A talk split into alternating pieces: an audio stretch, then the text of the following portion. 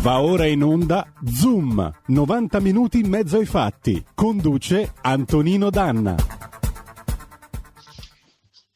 Amiche e amici miei, man dell'avventura, buongiorno. Siete sulle magiche, magiche, magiche onde di RPL, questo è Zoom, 90 minuti in mezzo ai fatti, che però oggi ascolterete in modo diverso rispetto alla classica puntata del venerdì. Vi trasmettiamo infatti la eh, registrazione della presentazione avvenuta l'11 settembre scorso a Marina di Massa del libro dedicato al dottor Giuseppe De Donno. Il libro, eh, come sapete, è disponibile su tutte le eh, principali piattaforme online di distribuzione e di vendita, sia in formato cartaceo che in formato elettronico e attraverso questa operazione vogliamo semplicemente coltivare il vizio della memoria nei confronti di un medico e uno scienziato che insieme a un'equipe straordinaria di professionisti è riuscita a salvare vite umane. E abbiamo alcune domande da porci al termine di questo libro e credo che ve le porrete pure voi. Vi invito quindi all'ascolto ringraziando Giulio Cainarca, che è stato la mia, tra virgolette, spalla per questo evento, e Carmen Federico, che l'ha organizzato. Le prossime presentazioni, sempre a cura di Carmen Federico, presidentessa dell'Associazione La Rivincita di Saronno, si terranno a Saronno il 16 di ottobre prossimo e a Napoli il 23 di ottobre prossimo. Grazie e buon ascolto. Vai Giulio Cesare. Buonasera a tutti e grazie per essere qui. Apro questa serata con una citazione. Il vizio della memoria è imperdonabile e vale la pena coltivarlo. Antonino Danna. Noi siamo qui stasera, come ben sapete, per dare, eh, per ricordare, per uh, il vizio della memoria. Il vizio della memoria va coltivato affinché non si commettano gli stessi errori. Uh, per me stasera è un grande privilegio. È un grande privilegio perché dare voce, ricordare un medico, uno scienziato che ha dedicato la sua vita, la sua scienza a salvare vite umane, per me è solo un privilegio. Parlo del dottor Giuseppe De Donno, un uomo che ha salvato 48 vite umane. Noi non siamo qui per giudicare quelle, la sua decisione. Se un uomo si uccide, lo fa, avrà avuto i suoi motivi ma cioè, di, di fatto che De Donno non era alla ricerca di, um, non era alla ricerca di visibilità. Lui stesso nelle sue interviste ha sempre detto e ribadito che la scienza non ha colore politico e che comunque è una passione perché la cura del plasma funzionava e De Donno ha salvato 48 vite umane.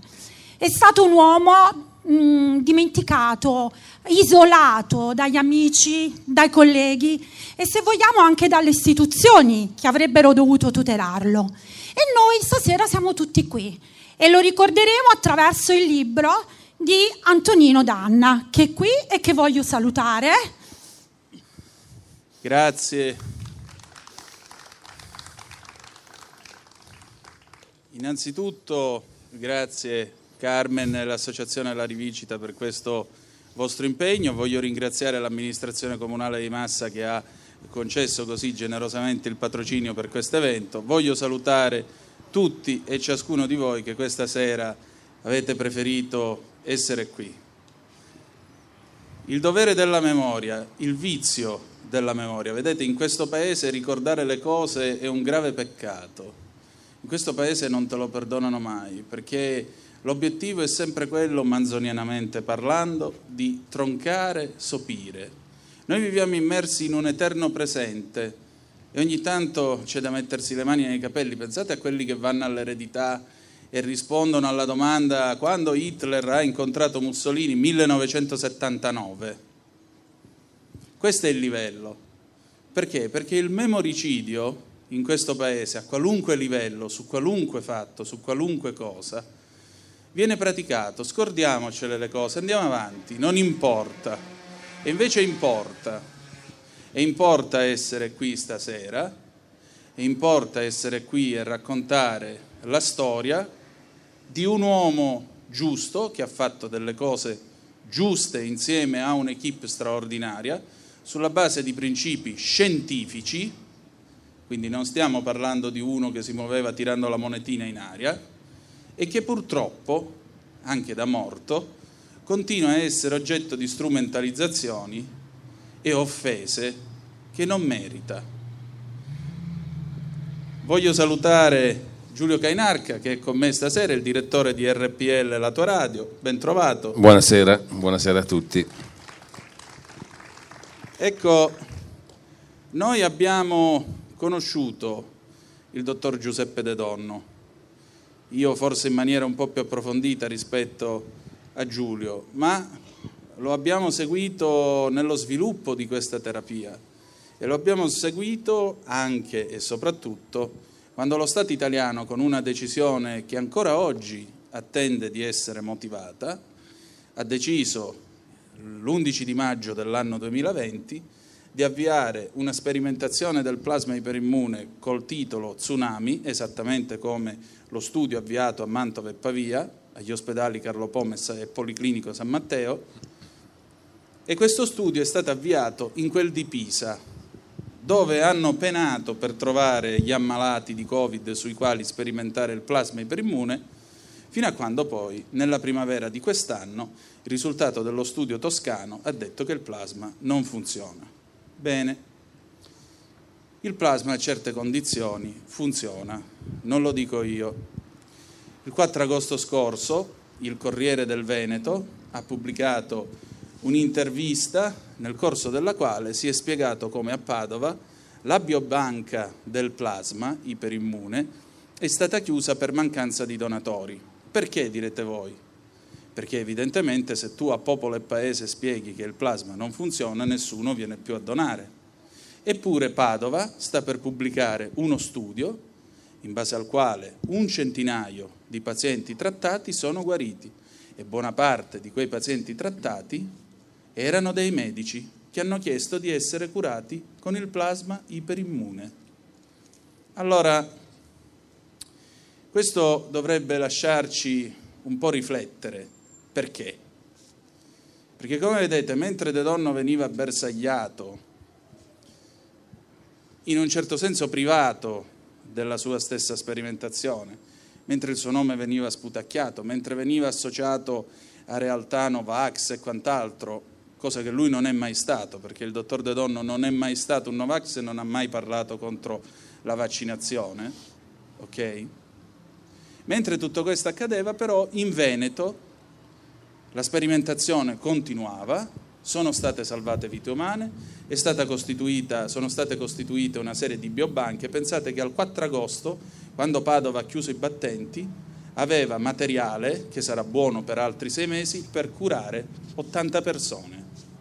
Pensate quanto si può scaricare una terapia intensiva con 80 persone in meno, che non sono lì con un tubo grosso quanto la canna che si usa per innaffiare i fiori o eh, le piante in giardino, a respirare chiusi dentro una specie di scafandro, perché questo fa il Covid, sostanzialmente soffoca, uccide le persone soffocandole. Nella primavera del 2020, quando eravamo tutti chiusi in casa, e per le strade di questo paese si sentivano ululare le ambulanze giorno e notte e la gente moriva come le mosche, quest'uomo, ribadisco sulla base di principi scientifici, insieme a un'equipe, è riuscito a trovare la prima linea di resistenza contro un virus nei confronti del quale non esisteva alcuna letteratura e conoscenza scientifica. È stata la nostra prima linea del Piave, è stato il nostro piave sul quale abbiamo resistito, fino a quando qualcuno ha deciso che dal piave bisognava smobilitare. Il 13 luglio di quest'anno il Ministro della Salute Roberto Speranza ha autorizzato l'uso degli anticorpi monoclonali. Bene, secondo i dati pubblicati al Corriere del Veneto il 4 agosto scorso, un trattamento al plasma iperimmune costa 650 euro tutto compreso, chiave in mano un trattamento con i monoclonali 2300. Perché non rende il plasma? Perché il plasma non ha nessun vantaggio economico nella sua industrializzazione. Perché? Perché viene estratto da persone che si sono ammalate, è più il lavoro che il resto. E poi funziona determin- ad alcune determinate condizioni. Primo, il soggetto deve essere adeguato, secondariamente il plasma deve avere il giusto titolo, la giusta quantità di anticorpi in grado di battere il Covid, altrimenti non funziona ed è una perdita di tempo.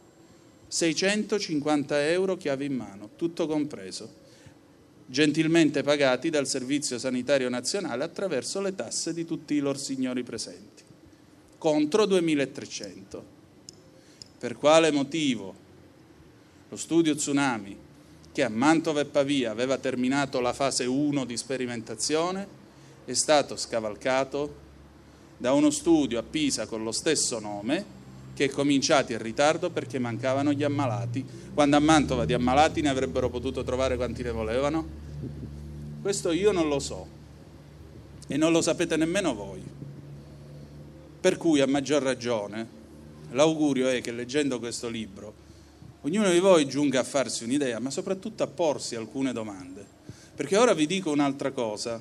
In Israele stanno sviluppando un farmaco proprio sulla base del plasma convalescente o iperimmune o dei guariti, che dir si voglia, che servirà come linea di difesa contro il Covid. Perché vedete, il vaccino è prevenzione, il plasma è cura e non è che l'uno escluda l'altro, perché in alcuni casi il vaccino può non funzionare. E allora in quel caso ci vuole la cura. E allora immaginate, in Israele, dove non sono certo stupidi, da un lato hanno i vaccini, hanno vaccinato, eccetera, eccetera, eccetera, e ora si stanno approntando una linea di difesa basata sul plasma iperimmune. E sapete qual è il fatto? Che l'azienda che produce tutto questo sta per provare a vendere questo alla Repubblica Italiana. Ma guarda un po', la stessa cosa che un medico a Mantova un anno fa e più aveva già immaginato. Questo è l'incipit della nostra conversazione. Ora col vostro permesso io mi siedo. Allora. Allora, prima di continuare e passare la parola perché la scena è tutta vostra, io volevo salutare l'assessore Marnica. Vorrei che lei salisse sul palco perché la voglio ringraziare pubblicamente. Un applauso all'assessore. Allora, dovete sapere che l'assessore Marnica è il nostro assessore alla cultura e non ho fatto neanche a tempo a formalizzare la richiesta di patrocinio che il giorno dopo mi è arrivata e io la voglio ringraziare perché sostanzialmente lei con la sua sensibilità ha mm, percepito il fondamento di questa iniziativa. Quindi le do la parola. Grazie mille. Intanto mh, mm, eh, porgo i miei saluti anche da parte del sindaco che purtroppo questa sera aveva un altro impegno ma avrebbe voluto essere qua con noi. Perché ho colto subito la richiesta? Perché eh, sono io che vi ringrazio per aver portato questo libro qua e per aver dato comunque voce a quello che il dottor De Donno ha fatto, perché sta, eh, avete detto bene all'inizio, è stato un po' dimenticato e questo mh, secondo me non è corretto. Perciò sono io che vi ringrazio per questa opportunità. Prego, grazie. Tra l'altro, si vuole sedere con noi? No, no, no. Tra l'altro questa è la prima uscita ufficiale, per cui cominciamo da qui. Quindi grazie a voi. Allora. Vedo anche istitu- altre istituzioni politiche, ma adesso diamo la scena al direttore Giulio Caiarca e poi saluteremo tutti.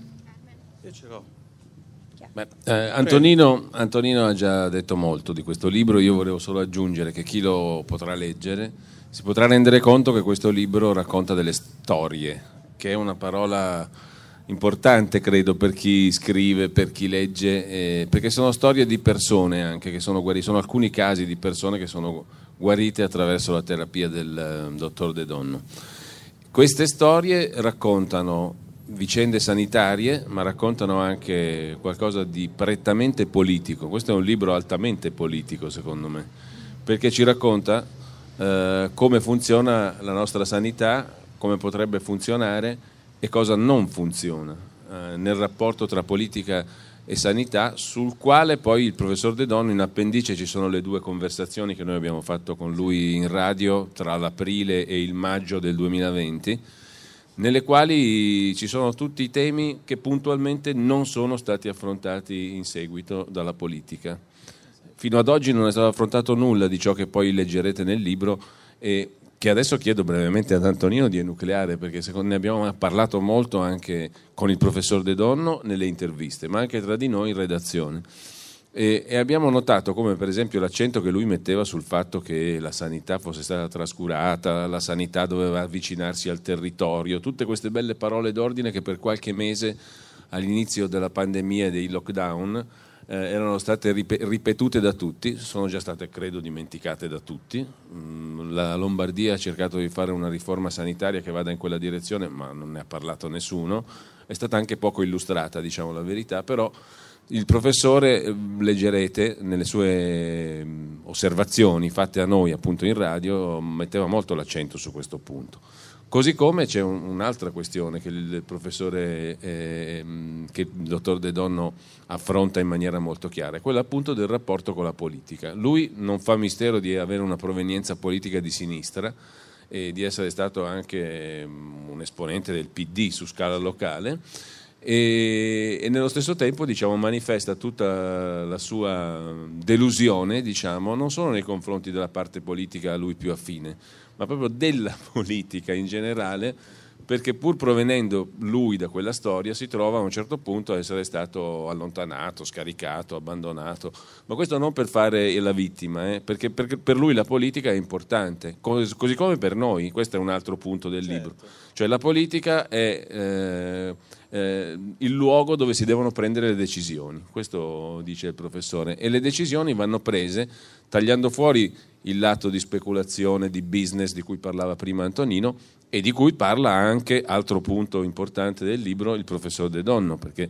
lui parla di una cura, quella del plasma iperimmune, che, fatta, che viene dal popolo ed è fatta per il popolo, che sembra sembra una, una, una definizione quasi maoista. fuori dal mondo, maoista oppure come dire retorica. Eh, no, no eh, e invece è la sua vita, perché poi un'altra cosa che, che, che, è, importa, che è importante sottolineare è che questo libro restituisce con freschezza proprio, perché sono le parole sue, non mediate. A volte troverete magari anche degli, degli intoppi sintattici e lessicali, perché viene riportato fedelmente il parlato del professore. Questo gli dà al libro una vivezza straordinaria e fa capire chi era De Donno, per cui chi lo legge non potrà più credere alle panzane che sono state raccontate di lui mm, sia in vita che anche post mortem eh, ed è un altro aspetto fondamentale del libro.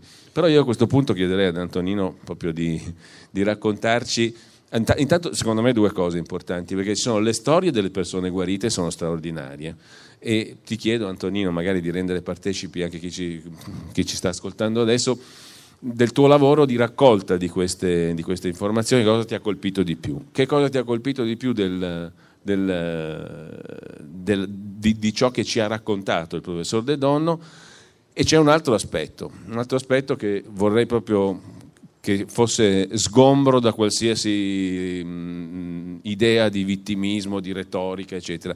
Il fatto che abbiamo fatto una certa difficoltà a pubblicare questo libro. Sì. Perché questa è una cosa oggettiva che, ripeto, non vuole essere cioè, chi si piange addosso, no? perché ne abbiamo piene anche le scatole di chi si piange addosso, però oggettivamente questo libro ha avuto parecchie difficoltà. E devo ringraziare qui pubblicamente eh, il collega e amico Edoardo Montolli, Edoardo Montolli sì. che si è fatto in quattro per eh, aiutarci a pubblicare questo libro. Eh, se, siete, se, non lo conoscete mm, cercate su internet frontedelblog.it che è il suo sito di riferimento Edoardo Montolli è un giornalista d'inchiesta qualcuno lo conoscerà perché è stato intervistato anche dalle Iene in relazione al famoso caso della strage di Erba e ha fatto un, un sacco di, di, inchieste in questi anni scottanti, ha un punto di vista che non è il solito su tante questioni, il suo blog è molto stimolante, è un amico, è un collega che tra i pochissimi si è prestato eh, veramente in maniera gratuita e credendo in questo, in questo libro per poterlo pubblicare. Quindi c'è anche questo aspetto di difficoltà. Antonino. Il futuro appartiene a chi fa squadra. Le radio italiane si uniscono per giocare la partita da protagoniste. Nasce l'app Radio Player Italia. 140 stazioni in una sola rete Scegli la tua preferita e ascolta il suono perfetto del digitale. Gratis, senza registrazione, senza interruzioni. Compatibile con tutti i device. Le notizie, la compagnia, la musica scelta da chi la ama, la conosce e la vive. Scarica Radio Player Italia. Il futuro batte con la radio nel cuore. Anche RPL è disponibile su Radio Player Italia.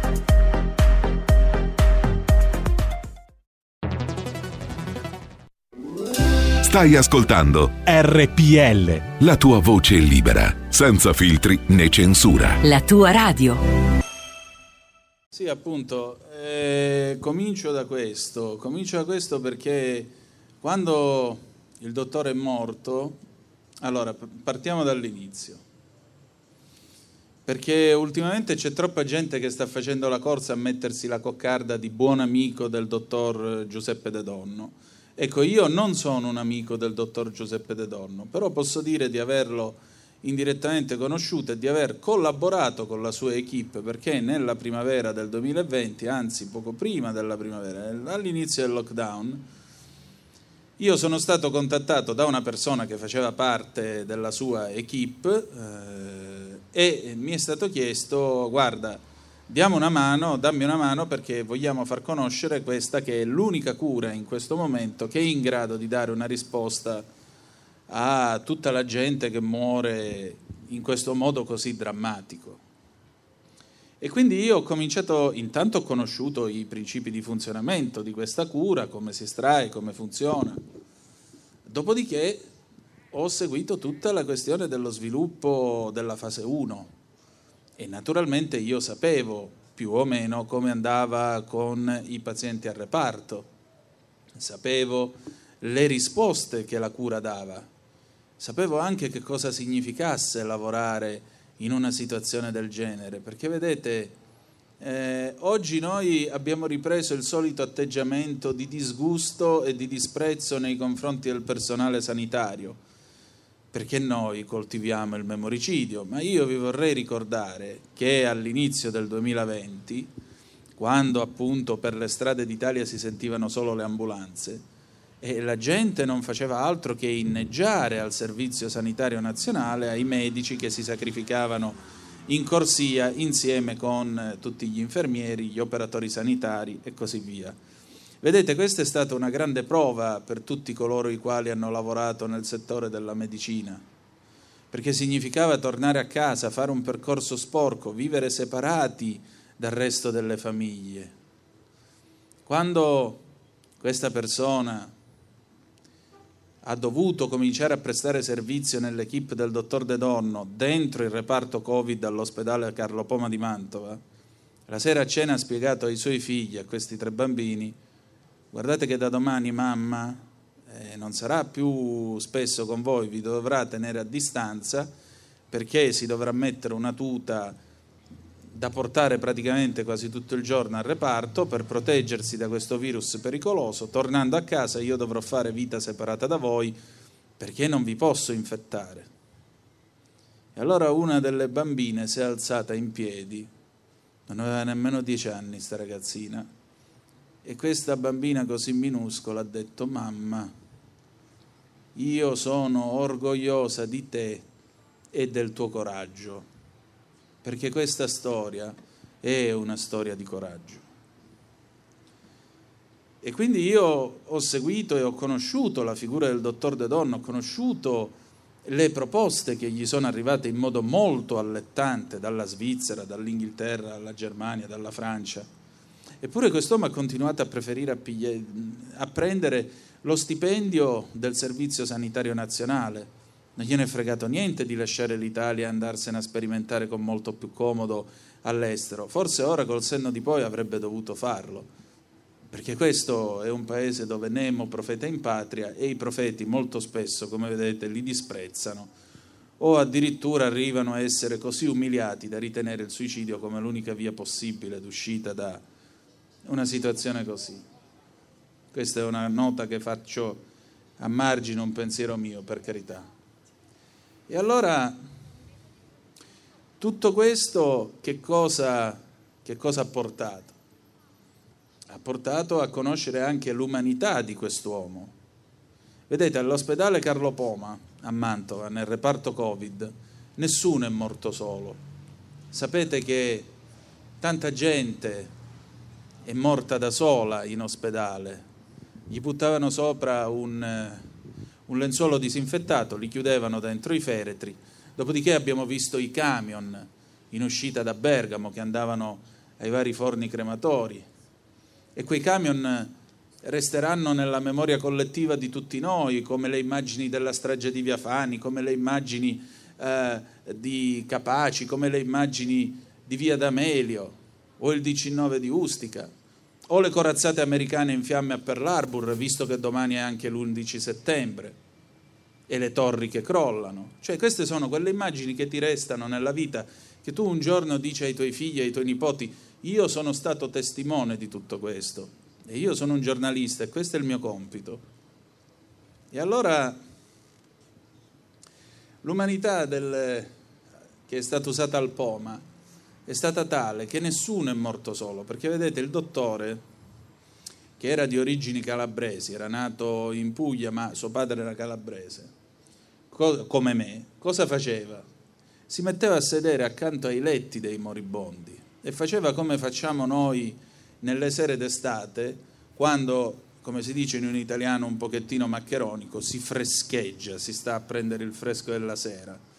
In dialetto noi li chiamiamo postegli, traduco. Sono quegli assembramenti che voi vedete nei paesi del sud fuori dalle porte di casa, si mette tutta la famiglia, ognuno con la sua sedia sul marciapiede là davanti e per tutta la via diventa un vero e proprio social network e le persone si parlano. E se ha fatto troppo caldo, perché secoli di scirocco sono nel nostro sguardo, per dirla con Italo Pietra di Aldo Moro, se ha fatto troppo caldo, noi ci parliamo col pensiero, con, uno, con, una, con appena un accenno d'occhi, con appena un movimento delle mani. E il dottore ha fatto questo, ha accompagnato col pensiero, con l'anima, stando accanto al letto di ogni singolo ammalato e con lui tutto il personale tutti quelli che non ce l'avrebbero fatta e a cui toccava andarsene. Anche questa è stata la misura della sua umanità, ma al tempo stesso ha continuato a credere nei principi della sua cura fino a quando, nel marzo del 2020, ha potuto registrare il primo studio Tsunami, appunto congiunto Carlo Poma e eh, San Matteo di Pavia, e hanno potuto avviare la sperimentazione. Ora, dopo la morte del dottore, non è stato facile pubblicare questo libro, come accennava l'amico Giulio, perché, cari amici, eh, molto semplicemente, tut, dovunque io sia andato, mi sono sentito dire sì, il libro è bello, sì, il libro farà il botto, però ormai De Donno viene associata ai Novax. Perché? Perché purtroppo c'è stato qualche personaggio abbastanza noto, che forse si potrebbe occupare più di musica che di eh, cure contro le malattie, specialmente contro il Covid, che è entrato in contatto con il dottor De Donno, ha stabilito un rapporto di amicizia e purtroppo in questo paese molto spesso poi ti associano e quindi io ho potuto leggere Selvaggia Lucarelli dire il professor De Donno, il dottor De Donno, è stato la culla dei Novax. Dire questo significa offendere un uomo che intanto non era un Novax, che secondariamente quando è stato immunizzato il personale a Mantova è stato il primo a farsi il vaccino Pfizer, che non ha mai escluso la possibilità di un vaccino, che vi ripeto sosteneva la possibilità di una coesistenza tra una cura e una prevenzione, che sono due cose completamente diverse, ma vanno nello stesso senso, che è quello di salvare delle vite umane. Veniamo alle vite umane. Il giorno prima del funerale del dottore, il 2 di agosto scorso, la Gazzetta di Mantova, con un editoriale che io ho trovato ben poco carino, ecco che passa, con un editoriale che io ho trovato ben poco carino. La Gazzetta di Mantova ha dipinto il dottore come una specie di pifferaio magico, innamorato della bontà della sua cura, animato da un certo presenzialismo.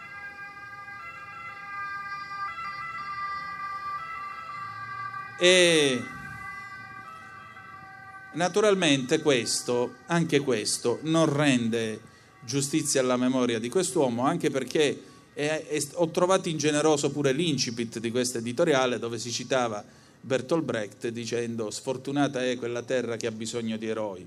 Io credo che una terra che si trova un eroe eh, come Giuseppe Dadonno dovrebbe fare di tutto per tutelarlo e per rispettarne sia la persona in vita che la memoria in morte. Ma questo è quello che penso io, è la mia opinione, per carità, è un'opinione come le altre. Il dottore, quindi vi stavo dicendo, non è stato un pifferaio magico e le persone che sono state curate hanno nome e cognome e io sono andato a cercarle anche grazie a questa persona che è stata tramite tra me e il dottore. E io, devo dirvi la, la verità, ho trovato un mondo di umanità. Intanto perché tutti quelli che sono stati curati dal dottore non hanno potuto che parlarne bene. E poi perché sono tutte storie di, come potremmo dire, working class, di persone normalissime.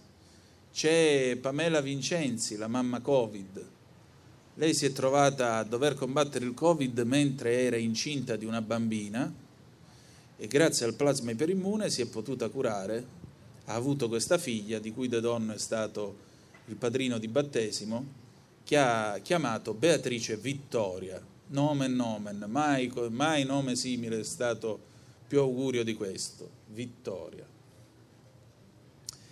Oppure il signor Neri, Luigi Neri, Luigi Neri fa l'operaio, lavora su una macchina a controllo elettronico in un'azienda del Bergamasco.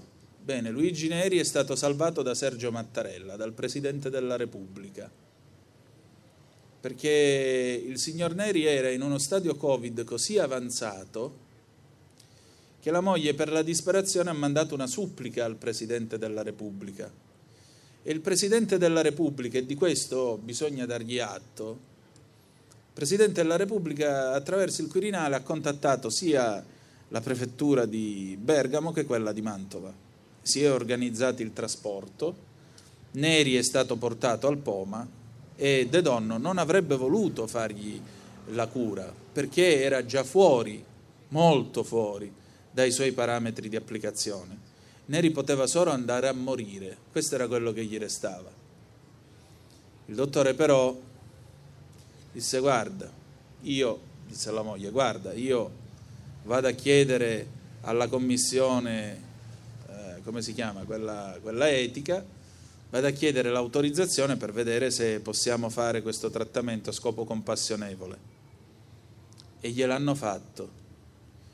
E Neri, dopo 66 giorni d'ospedale, è tornato a casa, sta bene, è con sua moglie. L'ho visto settimana scorsa, si è fatto pure una barba, niente male, alla faccia mia che sono mezzo palato. Quindi vi voglio dire, queste persone esistono.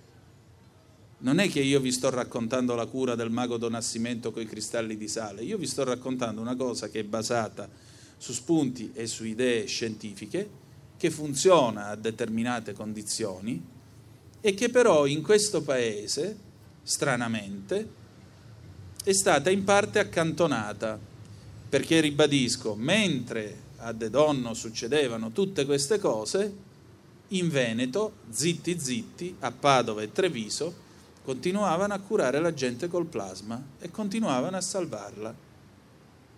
E così è stato anche fuori all'estero.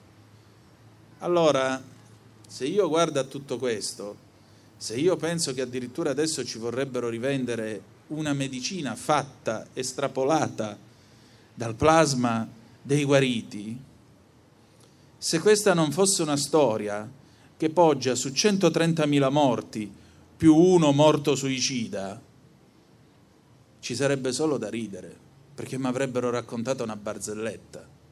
E invece, purtroppo, questo accade. E accade mentre ogni giorno, boh, chissà, come andrà l'autunno? Avremo un'altra ondata, dovremo fare ancora vaccini, dovremo fare questo, dovremo fare quello.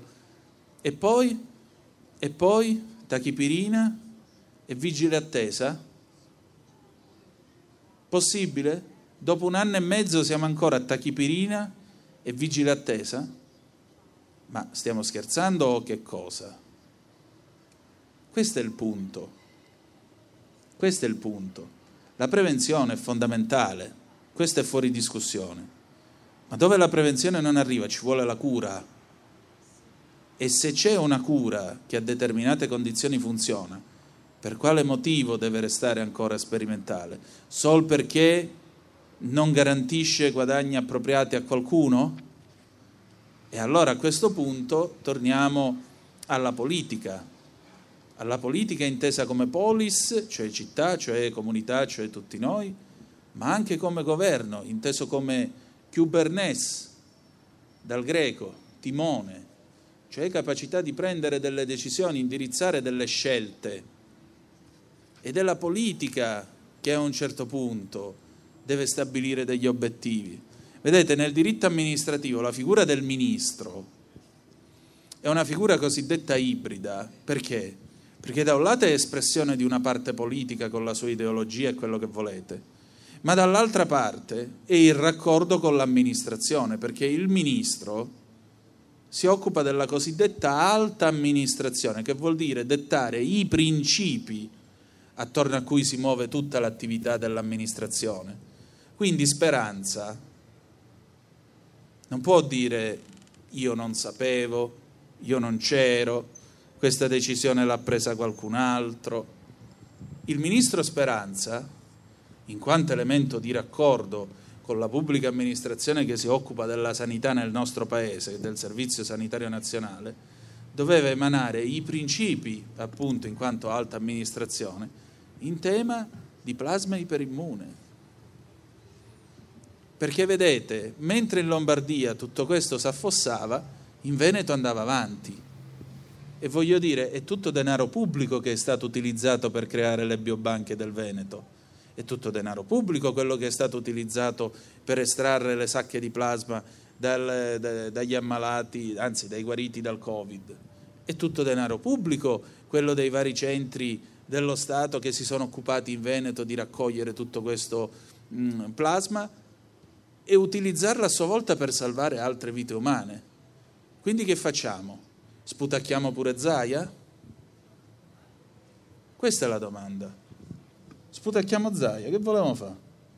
Questo è il fatto. Allora io qualche domanda me la pongo e torno a ripetere. Perché se siamo in guerra No, questa retorica. Io vi chiedo scusa a nome della mia categoria. Vi chiedo scusa per questa retorica con cui vi hanno ammorbato sin dall'inizio. Siamo in guerra. Ma voi ve li ricordate quelli sui balconi? La gente moriva soffocando in ospedale, moriva nel modo più atroce, nella solitudine più totale. Ma voi lo sapete che addirittura i parenti di quelli cremati gli è arrivata la fattura a casa, 700 euro da pagare. E quelli gli altri che cantavano, che pestavano coi piatti, che cantavano l'inno, ce la faremo, ce la faremo. Una schizofrenia totale. Da un lato il dolore più nero, dall'altro questi fratelli d'Italia. Che?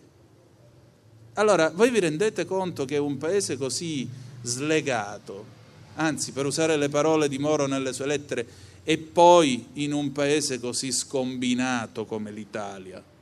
Ecco, in un paese che continua a essere scombinato come l'Italia, se c'è uno degli strumenti, se ci sono degli strumenti a basso costo che possono funzionare a determinate condizioni, per quale motivo non sono stati utilizzati più o per quale motivo sono rimasti comunque accantonati mentre non facevano altro che parlare di prevenzione. Non c'era solo la prevenzione, vaccinatevi tutti, questo è fuori discussione, ma vaccinatevi proprio per non andare a finire col tubo infilato in gola. Però, per quelli per cui il vaccino non funziona, che gli diamo? Allora io penso anche al professore che abbiamo intervistato, ora mi sfugge il cognome, perdonami Giulio, aiutami, il professor Cavanna, quello, l'uomo dell'idrossiclorochina. Nel corso della trasmissione che io conduco il, dal lunedì al venerdì su RPL, Zoom, 90 minuti in mezzo ai fatti, io trasmetto dalle 10.35 alle 12, nel corso del lockdown abbiamo intervistato anche il professor Cavanna, che con l'idrossiclorochina poteva intervenire negli stadi iniziali del Covid. Attenzione, l'idrossiclorochina serve per gli stadi iniziali, funziona negli stadi iniziali, almeno a sentire il professor Cavanna. Il plasma iperimmune funziona con gli stadi avanzati e più gravi della malattia. Allora, perché se c'erano queste possibilità siamo rimasti dopo più di un anno a tachipirina e vigile attesa?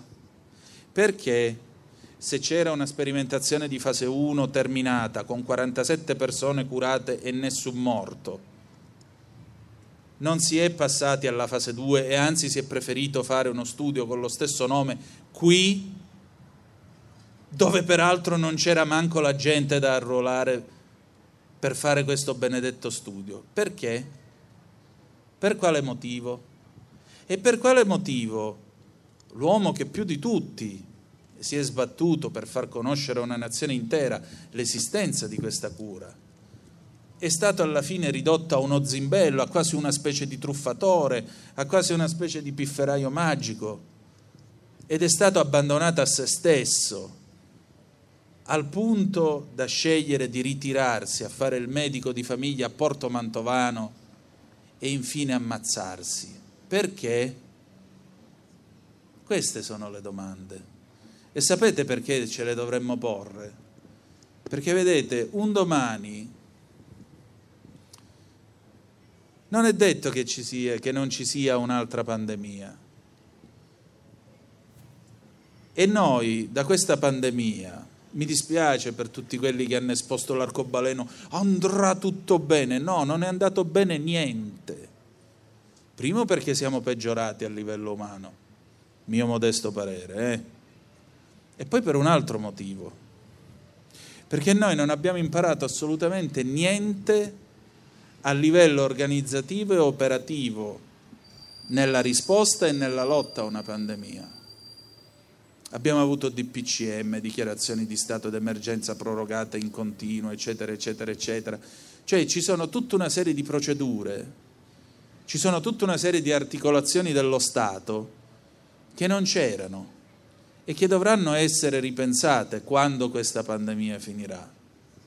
E allo stesso modo dovremo avere la bontà di continuare anche a occuparci di cure come appunto il plasma, che magari non rendono a determinate realtà, ma che lo Stato può e deve mandare avanti per il semplice e banale motivo che domani sarà più facile implementarle e sarà più veloce anche studiarle e applicarle.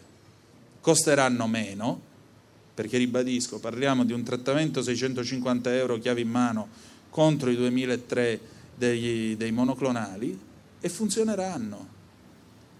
Se no, torno a ripetere, arrestate Zaia o gli mandate la Corte dei Conti, perché evidentemente ha sprecato denaro pubblico in Veneto. Tutto qui. Prego. No, io voglio citare solo un passaggio del libro, poi credo che se, se siete d'accordo mh, magari è anche opportuno che chi vuole fare delle domande le faccia dal sì. pubblico. No? Però voglio citare questo passaggio, sono parole di un suicida. Malgrado tutto mi ha sempre sorretto la certezza di fare un lavoro meraviglioso. Sono il primario di un ospedale fantastico. Sono a capo di un gruppo di medici eccezionali, giovani, vogliosi di imparare a intervenire nel mondo scientifico. Stanno scrivendo decine e decine di lavori scientifici, tutti insieme. Medici, infermieri, personale ospedaliero. Sono una squadra meravigliosa che ha costruito qualcosa che rimarrà nel tempo. anche quando questa pandemia sarà finita. Un uomo che parlava così con noi Sì, si è ammazzato. esatto. Un uomo che parlava così, in questo modo così fiero, coraggioso, dignitoso, decente, si è ammazzato. E si è ammazzato dopo che il suo nome è stato sputacchiato in tutti i modi possibili e immaginabili ed è stato ridotto alla fine a un cliché, a una marionetta, a un personaggio ridicolo. Vedete, il problema di Giuseppe De Donno è che era Giuseppe De Donno, cioè era un uomo semplice, onesto e come tale indifeso, che si è trovato con la sua coraggiosa e generosa intuizione a nuotare in una gabbia di squali. Questo è il punto.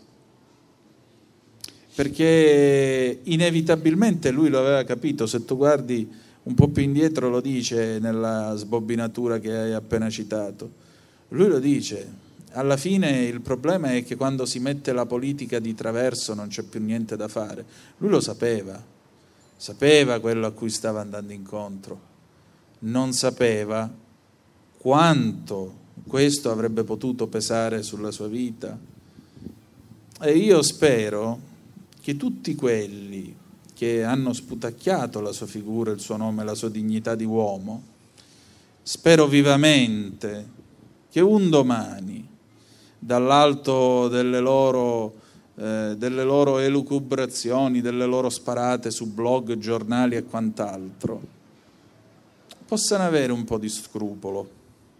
Oppure, se posso citare sempre Leonardo Sciascia nell'affair Moro, a un certo punto lui commenta la telefonata finale di Valerio Morucci a Franco Tritto, il professore amico di Aldo Moro, quando Morucci telefona e dice il presidente si trova in un R4 rossa targata Roma N9 a via Caetani. E Sciascia fa questa notazione. Dice nel, nel brigatista si è insinuato il sentimento della pietà, punto, dell'umana pietà, punto, e spero che lo devasti. Ecco, io spero che in chi ha sputacchiato quest'uomo, lo ha deriso, lo ha vilipeso, lo ha diffamato, spero che prima o poi, un giorno, di qui a dieci anni, a vent'anni, fosse anche l'ultimo istante di vita, penetri il sentimento della pietà, dell'umana pietà, e che li devasti altrettanto.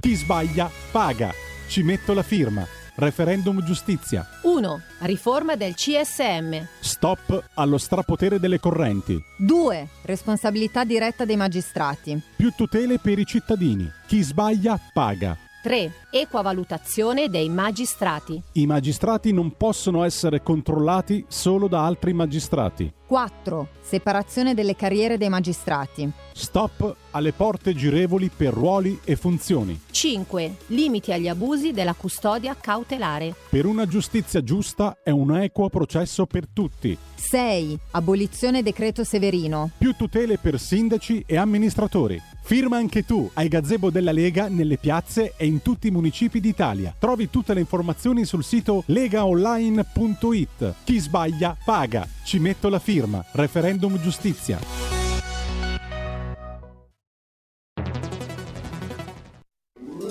Stai ascoltando RPL. la tua voce libera, senza filtri né censura. La tua radio.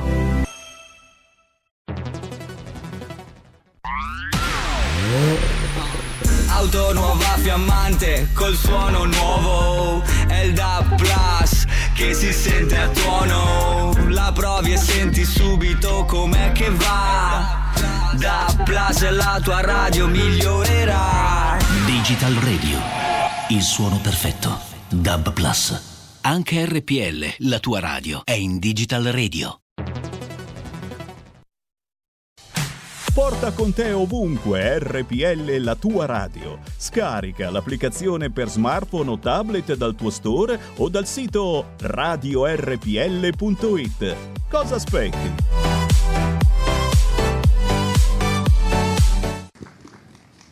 Carmen. Eh, questa vicenda tu sai che mi ha destabilizzata, no? Mm, come donna, come cittadina, come madre.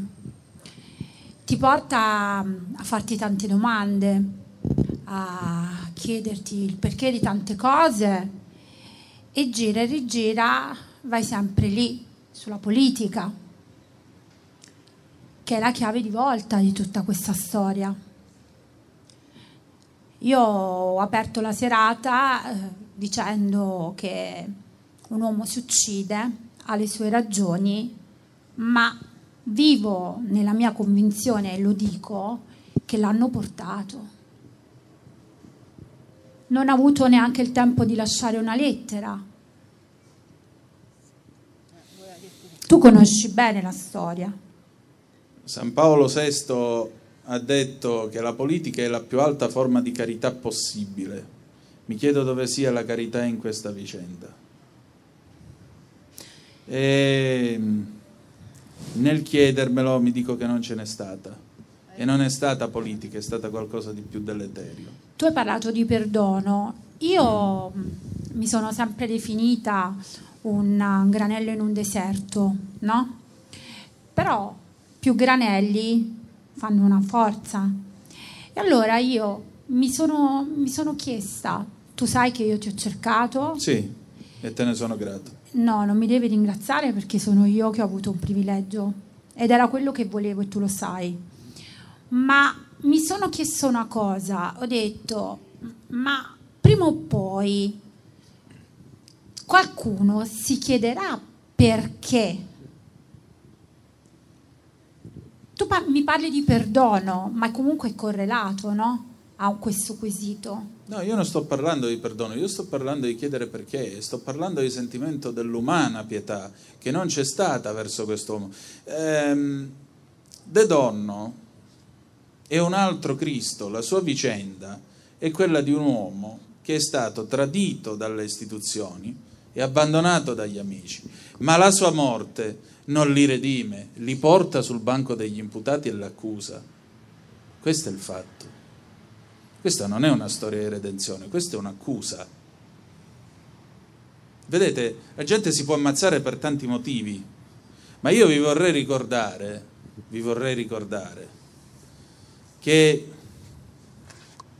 già dai dolori del giovane Werther fino ad arrivare alle ultime lettere di Jacopo Ortis, diciamo nell'epoca romantica, venne fuori questa idea del suicidio come l'atto finale che viene commesso dall'eroe della vicenda, non già come momento di debolezza, ma come momento di forza e di protesta finale. Dice io sono così più forte di voi da poter addirittura rinunciare alla mia vita pur di non avere più niente a che fare con un mondo così. Allora qui non è che stiamo facendo l'elogio del suicidio, non vi stiamo invitando al suicidio, anzi ci mancherebbe pure un uomo che si uccide ha le sue ragioni, ma io non credo che il gesto del dottor De Donno sia stato soltanto un gesto dettato dalla disperazione.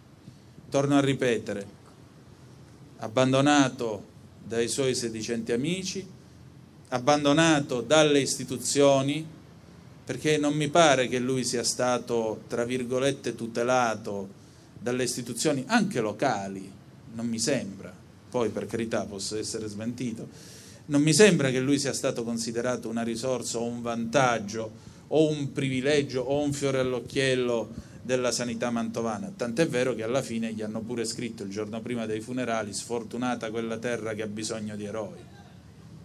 Allora, torno a ripetere, la sua morte non redime nessuno, ma è piuttosto ai miei occhi un atto d'accusa ed è un atto d'accusa molto grave. Poi tu dici dove possono essere le chiavi di lettura di questo suicidio? Ma io credo che lui abbia... Chi di voi ha letto Il Gattopardo? Non visto il film, letto il libro.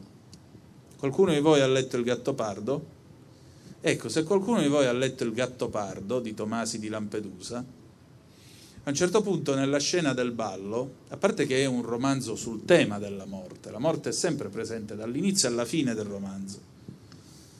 Eh, a un certo punto il principe si ritrova nella scena del ballo, il principe di Salina si ritrova nella biblioteca di Palazzo Ponteleone e sta guardando un quadro, La morte del giusto, e pensa chissà come sarà la mia di morte, eccetera, eccetera, eccetera entra Tancredi con Angelica nel film appunto Alain Delon e Claudia Cardinale e Tancredi lo guarda e gli dice sbigottito cosa fai zione? corteggi la morte? allora forse io mi dico che nella testa di un uomo di motivazioni ce ne sono tante io non credo che questa sia stata una decisione presa all'ultimo minuto credo che purtroppo lui abbia corteggiato la morte e l'abbia fatto perché alla fine lui voleva soltanto, come ha scritto sua sorella, sua sorella Lucia, persona di grande dignità, verso la quale tanti, tutti dovremmo avere almeno un moto di affetto, oltre che verso la sua famiglia, Sava Sandir. Ecco, molto probabilmente dopo che tu hai dedicato tutta la tua vita, hai consacrato te stesso a essere un medico, a cercare di salvare vite, vite umane, stavi salvando delle vite umane, ti hanno tolto questa possibilità. E a quel punto che fai? Tu esplodi, qualcosa ti scoppia dentro. È come scoppiare al decollo. C'è chi si raccoglie col cucchiaino la mattina e in qualche modo si siede sulle proprie macerie morali e dice vabbè, ora ricostruiremo tutto, faremo meglio di come era prima. E c'è chi invece non ce la fa e dice vabbè, per me è finita, basta. E allora comincia a corteggiare la morte. E forse anche lui, come il principe nell'attimo finale, quando l'ha vista arrivare e lei si è tolta il velo, la vide più bella di come l'aveva vista nelle stelle per tanti e tanti anni. Chi lo sa? Forse è andata così e forse è stata anche una liberazione per lui, questo non lo so. Ma mi piace pensare a Preghiera in gennaio, la canzone di De André dedicata a Luigi Tenco. Mi piace pensare che un Dio buono, un Dio giusto, davanti a un uomo giusto che ha fatto delle cose giuste, non potrà aver fatto che accoglierlo. Tutto qui. Io voglio farti una domanda, perché questo libro era già pronto a dicembre 2020. Sì. Ci spieghi perché l'hai pubblicato solo oggi? Perché molto semplicemente questo libro è stato consegnato al dottor De Donno di questo libro sono, erano a conoscenza sia il dottore, che l'aveva già visto nella sua prima stesura, nella sua prima bozza, e aveva detto sostanzialmente non credo che questo sia il momento opportuno per farlo uscire, poi vorrei fare delle correzioni. E anche la famiglia è stata informata dell'esistenza di questo volume. Quindi non è che la mia è stata un'iniziativa così improvvisa. Per me era un libro ormai condannato all'eterno riposo perché era finita, cioè era la fine di una storia, basta. Poi la sera del 27 di luglio, verso le 9 meno 20, mi squilla il telefono, c'è un mio amico Luciano che conosceva il dottore da, da una vita e mi dice è successo l'irreparabile, non ci crederai. Ho detto, ma che è successo? De Donno si è ammazzato. E lì sono, sono quelle cose che ti arrivano, ti piombano addosso e tu dici no dai, non è possibile. Cioè sì, è accaduto, è impiccato.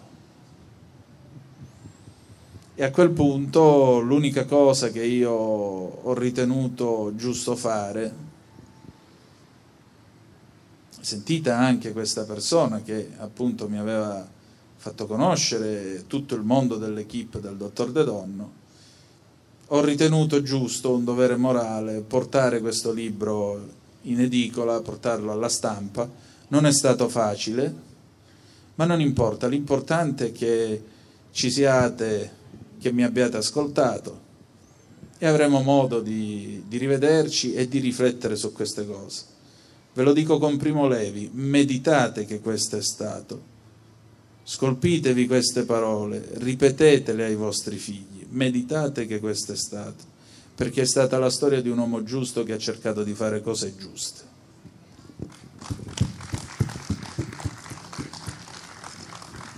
Vuoi aggiungere qualcosa? No, abbiamo già detto credo tutto. Se, ripeto, se c'è qualcuno che vuole magari invece chiedere qualcosa, lo possiamo tranquillamente C'è credo, qualcuno ascoltare. che vuole chiedere qualcosa? Anzi, adesso faccio una cosa. Vedo, vedo Nicola Peruccini. Nicola, vieni qui. Allora, abbiamo parlato di politica e mh, la Rivincita è un'associazione culturale che non ha un colore politico. E mh, io sono, sono contenta e sono felice che ci sono delle forze politiche che supportano le iniziative dell'associazione. Prego, accomodati. E Nicola Pieruccini, quando ha saputo della pubblicazione del libro, mi ha chiamato e mi ha detto che bella cosa che hai fatto e mi ha supportata. E ho avuto telefonate da tanti altri esponenti politici, anche di altro colore, e di questa cosa io sono contenta, perché il mio scopo era quello di dare dignità a questo medico e proprio devo rimarcare eh, la citazione di Antonino, no? Il vizio della memoria. E questa è una cosa, sarà un principio, una massima anche della mia vita. Nicola, cedo a te la parola. Buonasera a tutti, eh, volevo ringraziare Carmen, visto che lei ringrazia tutti, ma eh, voglio ringraziare lei perché se c'è questa serata è proprio grazie a lei all'impegno che ha messo a lei nella sua associazione.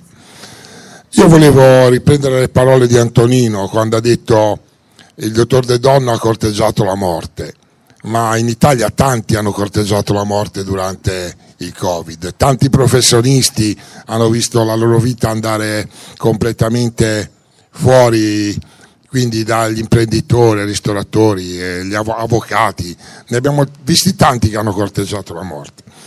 È logico che il dottor De Donno era un medico, era in prima linea, ma eh, secondo me il problema è stato proprio la politica. La politica quando è stata aggredita dal virus ha chiesto immediatamente aiuto alla scienza, la scienza non è stata in grado di rispondere e lo Stato doveva capire che doveva prendere ad esempio tutti i sistemi, doveva valutare tutto.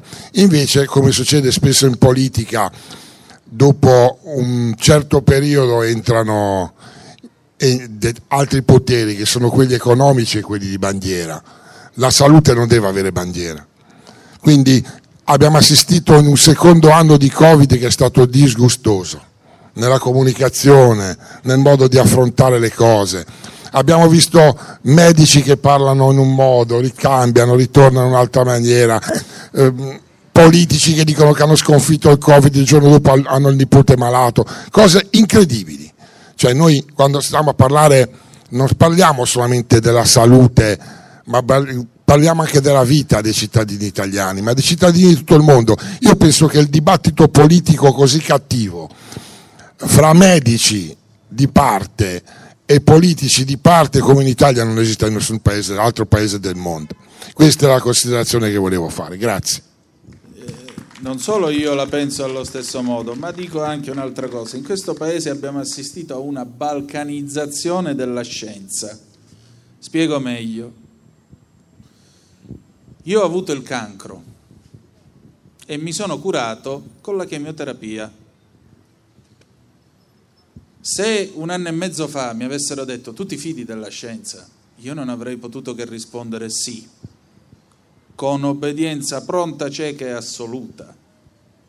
Dopo un anno noi abbiamo visto che i medici tra di loro, come in un 1630 che non ha nemmeno la dignità dei promessi sposi, ma purtroppo ci assomiglia per i lati più deleteri, abbiamo la tribù dei Burioniani, la tribù, la tribù dei Galliani, la tribù dei Bassettiani, la tribù dei montagneriani, la tribù di questo, di questo e di quell'altro, tifoserie, tifoserie. Questo non ha aiutato la credibilità della scienza, non ha aiutato la comunicazione. Questo ha solo creato enorme confusione perché non c'è stata una voce a parlare, ma tutta una serie di voci in lite e discordia tra di loro che alla fine non hanno fatto altro che creare tutto il terreno per quel mondo di palle che ci sono state raccontate, tipo che se ti fai il vaccino poi diventi, eh, come si dice, magnetico e ti si attaccano le cose, ti viene il 5G, ti mettono il microchip, Bill Gates, il piano, Calergi, Reset, quello che volete voi. Palle.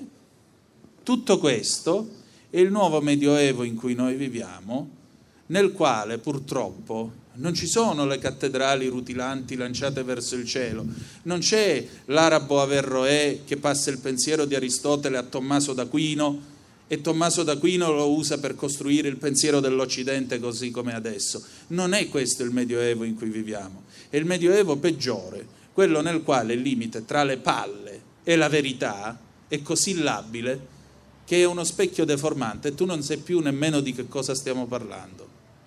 Eh, scusa, ma è il vecchio sistema del conflitto sociale l'hanno creato anche nella sanità. Cioè, il vecchio sistema anche di Truman, se non riesci a convincerli, confondili.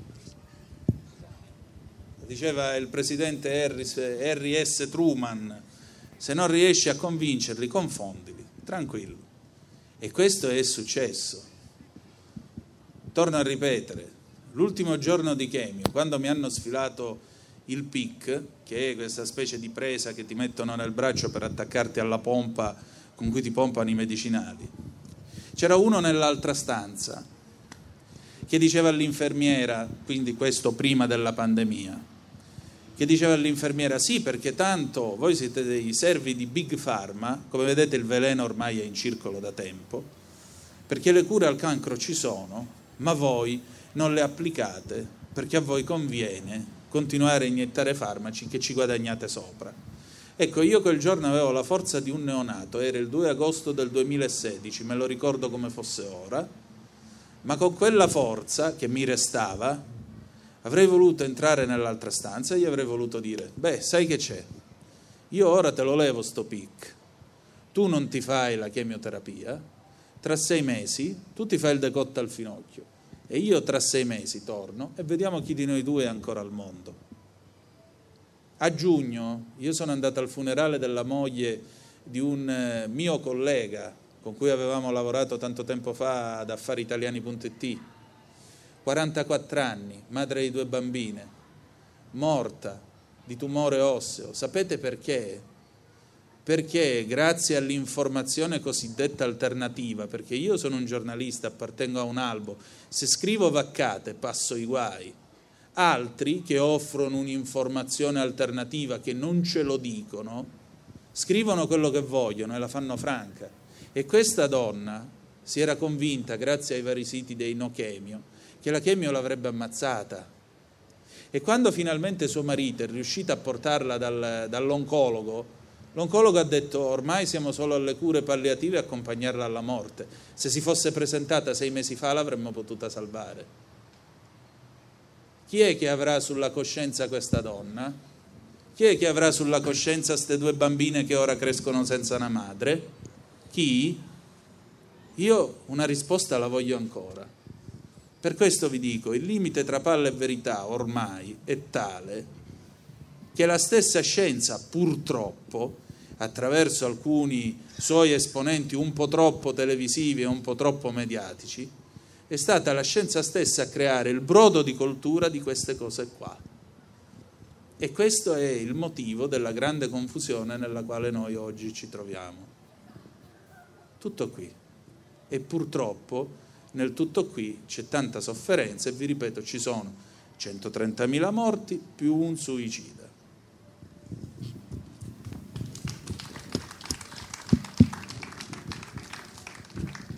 Come vogliamo chiudere? Con una nota di speranza.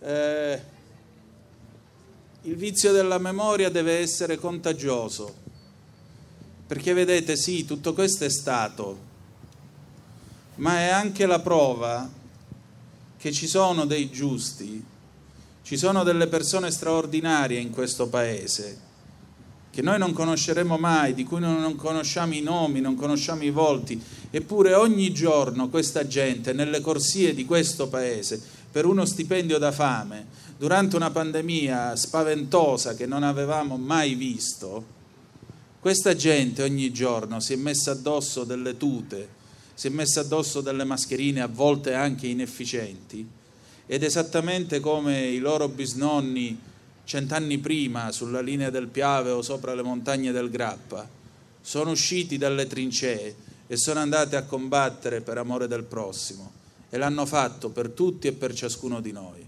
E allora quello che io vi dico è coltivare il vizio della memoria, avere gratitudine per quello che è stato e fare sì, imparare dal fatto che solo con una sanità libera da scelte politiche, Solo con una sanità che è basata sull'obiettivo di salvare vite e non di vendere prodotti o stipulare contratti con questo e quello, solo in questo modo noi riusciremo a rendere omaggio a questa storia e tutto il sacrificio di questa gente non sarà stato vano. Questa è la speranza. Allora, io mm, adesso vengo fuori con tutti i miei ringraziamenti perché è giusto.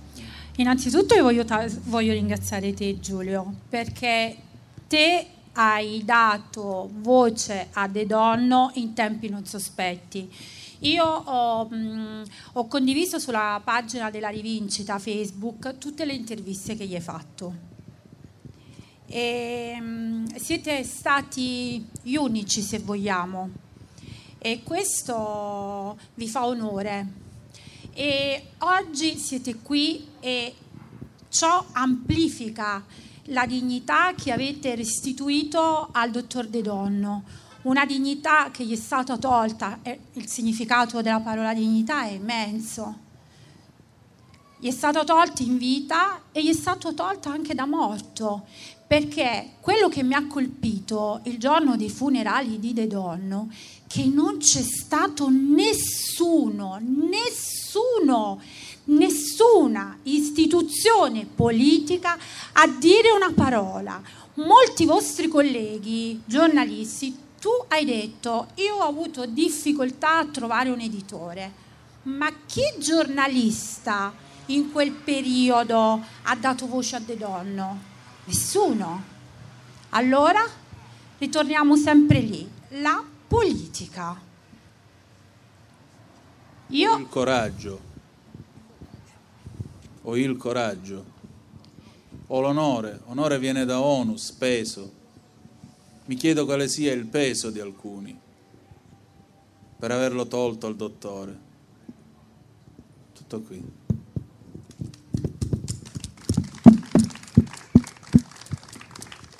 Allora, io voglio ringraziare tutti. In primis voglio ringraziare i nostri associati, il mio direttivo, Giusy Gallizzi, Luisa Piscitelli, Luca Corradini di Montestella, che hanno supportato questa iniziativa e comunque continueremo a supportarla perché noi il 16 ottobre saremo a Saronno e il 21 saremo a Napoli, 23. E, um, faremo, come definito, il The Donno Tour. Diciamo così un tour dal colore giallo plasma, speriamo. Eh, io direi che potremmo chiudere allora come chiudiamo alla radio, perché eh, comunque la registrazione di questa serata sarà trasmessa prossimamente su RPL, la tua radio, quindi vi invitiamo anche a seguirvi. Allora, vi hanno parlato... Come ti chiami Carmen. Vi hanno parlato? Nicola. Giulio. E Antonino Danna. Buonasera. Allora. Avete ascoltato Zoom, 90 minuti in mezzo ai fatti.